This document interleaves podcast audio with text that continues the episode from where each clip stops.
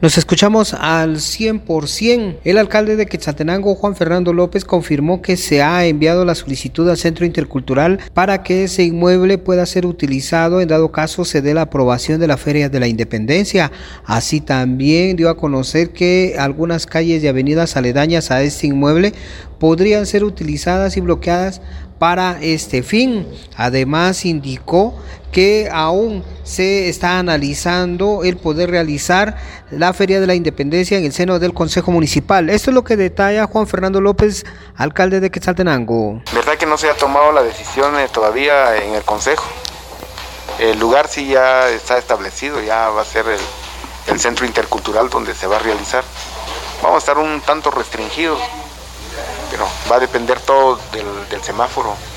Si lo tenemos en amarillo, en naranja, rojo, va a depender de ello el, poder realizar la feria como se acostumbraba anteriormente.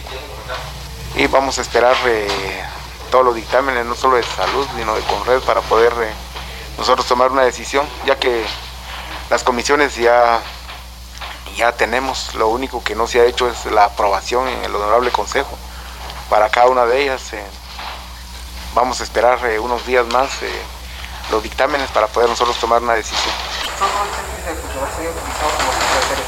Eh, tenemos alguna alternativa de poder utilizar algunas calles cerca del centro intercultural, pero se está haciendo el estudio ahorita con vía pública de EGT para poder tomar una decisión y, riesgos a, la vez para poder nosotros venir y poder tomar esa decisión esta mesa. Así también en el seno del Consejo Municipal se están analizando las opciones para poder realizar las veladas de elecciones de las representativas de la belleza del municipio de Quetzaltenango. Regreso a cabina como nos escuchamos.